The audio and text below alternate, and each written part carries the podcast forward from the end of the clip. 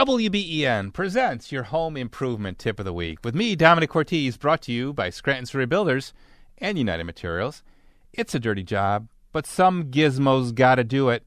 Product designers are kicking aside the boring, if serviceable, bristled toilet brush, believed to be a um, goop magnet, in favor of oddly shaped alternatives, mostly made with smooth, pliable silicone.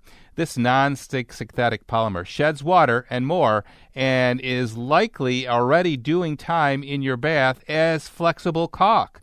The material's properties are also the traditionally icky toilet brush holder stays cleaner longer, requiring only an occasional cleanser spritz and rinse. Here's three of the toilet brush's newest bristle free incarnations, starting with the Minimalist, the Hygienic by Sanimade has a small flexible silicone head attached to a handle made with an antibacterial additive. It stows away in a trim wall adhering holder. It's 25 bucks. Find it at thegrommet.com.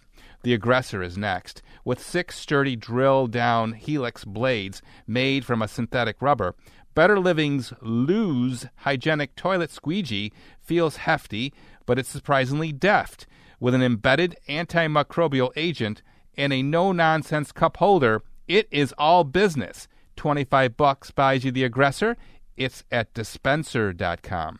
And lastly, the Yogi. The Flex Plus bends and turns to reach every bit of the bowl with its nubbly mitt shaped head. Its largest holder has a contemporary styling and two compartments. One hides the tool, the other keeps liquid cleanser at hands. $25 as well. Joseph JosephJoseph.com. Reinventing the toilet brush. You knew that was coming.